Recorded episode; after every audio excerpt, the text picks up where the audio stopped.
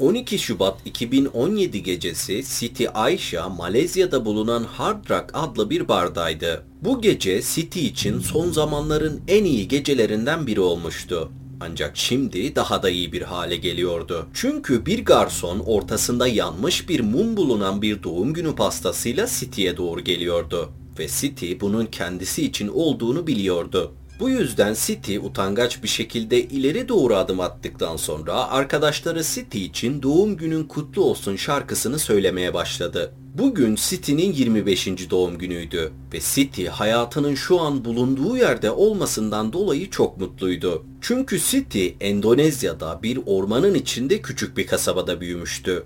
Üç çocuğun en küçüğüydü ve ebeveynleri çok fakirdi. Liseye geçtiğinde paraları olmadığı için City'yi okutamamışlardı. Çünkü okumasından çok evde kalmasına veya çalışıp aileye destek olmasına ihtiyaçları vardı. City ailesinin dediğini yapmış, evde kalmış ve aileye destek olmuş, daha sonra evlenmiş, bu evlilikten bir çocuğu olmuş ve kocasıyla boşanmıştı. Artık hem kendi çocuğuyla hem de evle ilgilenmesi gerekiyordu. Anne ve babası evdeki kalabalık nüfusa artık yetememeye başladığında City Endonezya'daki işlerin az ödeme yaptığını bildiği için yurt dışında iş aramaya başlamıştı. Bu arayışı ise Malezya'da bir otelde masöz olarak iş bulmasıyla sonuçlanmıştı. City yeni işinden pek memnun olmasa da ailesine bakmak için bir süre istemediği bu işte çalıştı. City'nin hayali otelde masaj yaptığı müşteriler gibi bir model, şarkıcı veya oyuncu olarak keşfedilip bu yaşamdan kurtulmaktı. Ama City bunun her zaman bir hayal olarak kalacağını düşünüyordu. Ta ki bir ay öncesine kadar James'le tanışana kadar. 2017 yılının Ocak ayında City ve iş arkadaşları bir şeyler içmek için dışarıya çıkmaya karar vermişlerdi. City genellikle dışarı çıkmaz veya para harcamazdı. Kazandığı neredeyse tüm parayı direkt ailesine gönderirdi. Ancak o gün arkadaşları uzun uğraşlar sonucu City'yi dışarı çıkmaya ikna etmişlerdi. O gece en güzel kıyafetlerini giyen City ve arkadaşları bir bar sırasında beklerken takım elbise giymiş yakışıklı bir adam olan James City'nin yanına gelip daha önce oyunculuk yapıp yapmadığını sormuştu. City kim olduğunu bilmediği bu adamın hayallerini gerçekleştireceğinden habersiz yapmadığı ama denemeyi çok istediği cevabını vermişti. James City'den kendisiyle birlikte gelmesini istemiş ve City ile birlikte sakin bir kafeye gittikten sonra Japon bir yapımcı olduğunu ve gizli kamera şakaları yaptıkları bir program için oyuncuya ihtiyaç duyduklarını söylemişti. City başlangıçta James'e de bu teklife de çok şüpheyle yaklaşmıştı. Ancak aynı zamanda o dönemde şaka videolarının internette ve televizyonda çok popüler olduğunu da biliyordu. James çok iyi para kazanacağını da söyleyince City bu teklifi kabul etmişti. City bu teklifi kabul ettikten sonra ise City'nin hayatı tamamen değişmişti.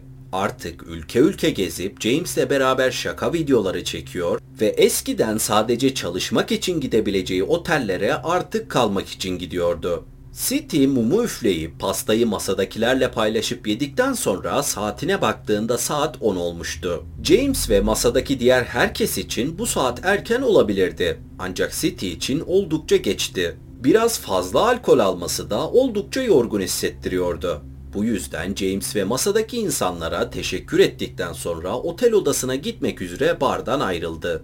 Otel odasına girer girmez City annesini aradı ve telefonu açan oğluyla biraz konuştuktan sonra telefonu alan annesine City kendisi için yapılan harika doğum günü partisini anlattıktan sonra ertesi gün çekilecek olan şaka için ne kadar heyecanlı olduğunu anlattı. Bu şimdiye kadar çektikleri videoların en büyüğü olacaktı. Bu yüzden şimdiye kadar aldığı paralardan çok daha fazla para alacaktı. Ertesi gün alacağı paranın hepsini eve kendisine yollayacağını söyledikten sonra anne ve kız biraz daha sohbet edip telefonları kapadı. City uyumayı denese de ertesi günkü çekim için o kadar heyecanlıydı ki uyuyamıyordu. City, James ve tüm yapımcılar son bir haftadır bu özel şakayı konuşuyorlardı ve bu şaka için defalarca prova yapmışlardı. James'in City'ye yaptırdığı şakalar oldukça birbirine benzer ve basitti bir tren istasyonu veya bir otel gibi halka açık bir alana giderler ve yaşlı bir adam belirlerlerdi. Sonra City şık kıyafetleriyle adamın yanına gidip kurbanın yanaklarına öpücük kondurur veya kurbana parfüm sıkar veya eline sürdüğü biber yağını kurbanın yüzüne sürer ve ardından gülerek kaçardı. City oradan uzaklaşırken de kamera ekibi kurbanın yüzüne yaklaştırıp yakaladıkları tepkisini yayınlarlardı. Ancak ertesi günün şakası daha önce yaptıkları şakalara oldukça benziyor olmasına rağmen başka bir oyuncuyla çalışacağı ilk şaka olacaktı. Aslında iki başka oyuncuyla. Biri City ile birlikte şakayı yapacak olan bir kadın ve diğeri de hedefleri olan yaşlı adamdı.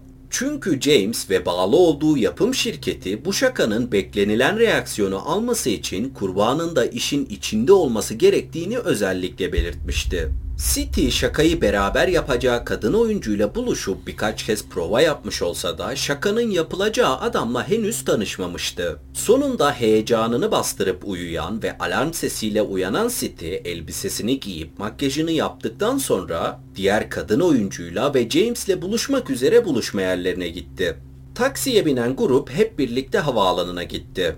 Oraya vardıklarında şakanın başlaması için gereken üçüncü oyuncuyu beklemek için bir restorana gittiler. Kamera ekibi ve James her şeyin yolunda gitmesi için ayarlamaları yapmakla uğraşırken City diğer kadın oyuncuyla sohbet etmeye başladı. Diğer oyuncunun adı Duan Thi Huang'dı ve 28 yaşında Vietnamlı bir kadındı. Kendisi de City gibi fakir bir aileden geliyordu ve yine City gibi ailesine bakmak için bu işi kabul etmişti. Sonunda yaklaşık bir saat boyunca restoranda oturduktan sonra yapımcılardan biri işte orada dedi. City, Doğan ve James kalabalık alana baktıklarında yapımcının işaret ettiği yerde diğer tüm kurbanları gibi sıradan yaşlı bir adam vardı. Yapımcılardan biri üçüncü aktör ve kurban olan bu adamın çekime başladığını, bu yüzden City ve Doğan'ın da çekime başlayabileceğini söyledi. Yapımcılar City ve Doğan'ın bu adamın yüzüne püskürtmesi gereken parfümü verdikten ve Doğan'ın eline biber yağı sürdükten sonra City ve Doğan üçüncü oyuncuyu takip etmeye başladı.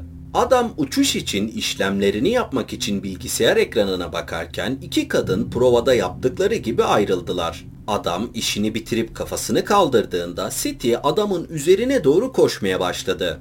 Adam şaşkınlıkla City'ye bakarken arkasından gelen Doğan biber yağı sürülmüş ellerini adamın yüzüne sürerken City de kendisine şaka için verilen parfümü adamın yüzüne sıktı. Ardından iki kadın gülümsedi ve özür diledikten sonra oradan ayrıldılar. City parfümün kokusunu ellerinden çıkarmak için lavaboya giderken hala çekiliyor olma ihtimalinin farkındaydı. Bu yüzden saçlarını ve kıyafetini düzelttikten sonra lavaboya girip ellerini yıkadı. Çıktıktan sonra ise önceden planladıkları buluşma noktasına doğru yürümeye başladı. Ancak oraya geldiğinde kimse yoktu. Bir süre bekledikten sonra City taksi bekleme alanında kendisini bekliyor olma ihtimallerini düşünüp aşağı indi. Ancak oraya vardığında yine yalnızdı. Yaklaşık 15 dakika daha orada bekleyip kimse gelmeyince James'e nerede olduğunu sorduğu bir mesaj attı. Biraz beklemesine rağmen mesajına cevap alamadı. Bu durumdan rahatsız olan City sonunda bir taksiye bindi ve oteline dönmek istediğini söyledi. Yoldayken City baş dönmesi ve mide bulantısı hissetmeye başladı. Hatta kusmak için taksiciyi bir kere durdurmak zorunda kalmıştı. City geçen gecenin sarhoşluğunu hala atlatamadığını düşünüyordu. Nihayet otel odasına döndüğünde daha kötü hissetmeye başladı. Her şeyin ters gitmesine sinirlenen City kıyafetlerini çıkarmaya bile uğraşmadan yatağa uzandı ve uyuyakaldı. Birkaç saat sonra uyandığında hala kötü hissediyordu. Telefonunu kontrol ettiğinde neden havaalanında yalnız bırakıldığını açıklayan bir mesaj da yoktu. Telefonunu bir kenara koyan City gecenin geri kalanını da uyuyarak geçirdi. Ertesi sabah uyandığında önceki gün hissettiği her şey geçmişti. Ancak hala James'ten bir mesaj veya arama yoktu. James'i aramayı denese de James'in telefonu kapalıydı. Kendi kendine şakanın mı kötü gittiğini, hala ödeme alıp alamayacağını düşünüyordu. Ailesine söz verdiği için o 100 dolar City için çok önemliydi. Bu yüzden City o günün tamamını James'in kapalı olan telefonunu arayarak ve mesajlar atarak geçirdi. Ertesi gün uyandığında hala bir mesaj veya arama yoktu. James'in yaptığına çok sinirlenen City ailesinin yanına dönmeye karar verdi. Eşyalarını topladıktan sonra bir taksi çağıran City havaalanına gitti. City güvenlikten geçerken arkasından gelen büyük bir kargaşanın sesini duydu. Kafasını çevirdiğinde altı ağır silahlı polisin kendisine doğru koştuğunu gördü.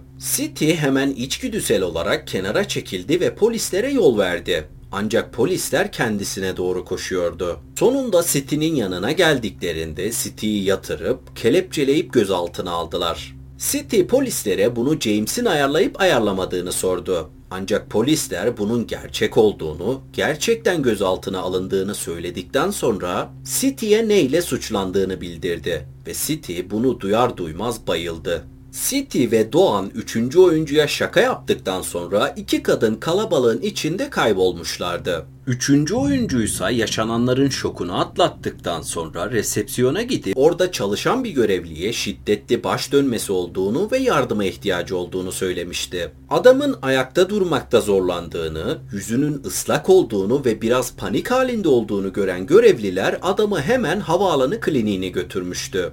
İlk kontrolleri yapan doktor adamın acilen bir hastaneye götürülmesi gerektiğini söylemişti ve hastaneye sevk edilmek üzere ambulansa bindirilirken bayılan adam hastane yolunda hayatını kaybetmişti. City ve Doğansa üçüncü oyuncunun başına gelenlerden habersizdi. Şakanın ardından ayrı lavabolara gitmişler ve birbirlerini kaçırmışlardı. İkisi de ayrı ayrı zamanlarda taksi bekleme alanına gitmiş ve kimse gelmeyince ikisi de otellerine geri dönmüşlerdi. James'e veya diğer yapımcılara şakadan sonra ulaşamamaları James ve diğer yapımcıların planı dahilindeydi. James ve yapımcılar City ve Doğan'ın şakayı başarıyla gerçekleştirdiklerini gördüklerinde restorandan kalkmışlar ve ülkeden ayrılacakları uçaklara binmişlerdi. Çünkü James ve diğer yapımcılar aslında yapımcı değillerdi. Her şey bir planın parçasıydı.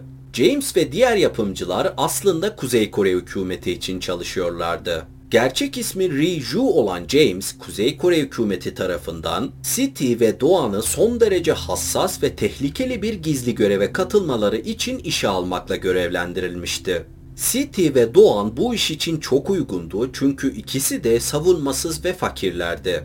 City kendisine söylenen her şeye inanıyordu. Doğansa olgunlaşmamış ve çocuksu biriydi. James ve sahte yapım ekibi City ve Doğan'ı bu tehlikeli göreve hazırlamak için ayrı ayrı pratiğe tabi tutmuşlardı. Sonunda hazır olduklarında 13 Şubat 2017 sabahı yani büyük final şakasının gerçekleşeceği gün City'ye verilen parfüm ve Doğan'ın ellerine sürülen yağ aslında VX adı verilen ölümcül bir gazın bileşenleriydi. Ayrı ayrı sürdükleri veya verdikleri bu bileşenler iki kadına da zarar vermeyecekti. Ancak bu bileşenleri şaka zannettikleri bir olayda birleştirdiklerinde ölümcül bir zehre dönüşüyordu. Bu yüzden City ve Doğan'ın bu şakayı birlikte yapmaları gerekiyordu. Ancak hedef anlatıldığı gibi bir aktör değildi. Kurbanın adı Kim Jong-nam'dı ve olan bitenden haberi yoktu. Kuzey Kore lideri Kim Jong-un'un kardeşi olan Kim Jong-nam ülkeden babası tarafından sürgün edildikten sonra babasının ve kardeşinin yönetim şekline sert eleştirilerde bulunmuş hatta Kuzey Kore tarafından direkt bir uyarı almıştı. Tutuklanan City ve Doğan'ın cezası Malezya yasalarına göre idam olsa da olaydan haberi olmayan iki kadın oldukları anlaşıldığında dava düşürüldü. James ve sahte yapım ekibi günümüzde hala yakalanamadı ve Kuzey Kore bu suikastle herhangi bir ilgisi olduğunu günümüzde hala kabullenmedi.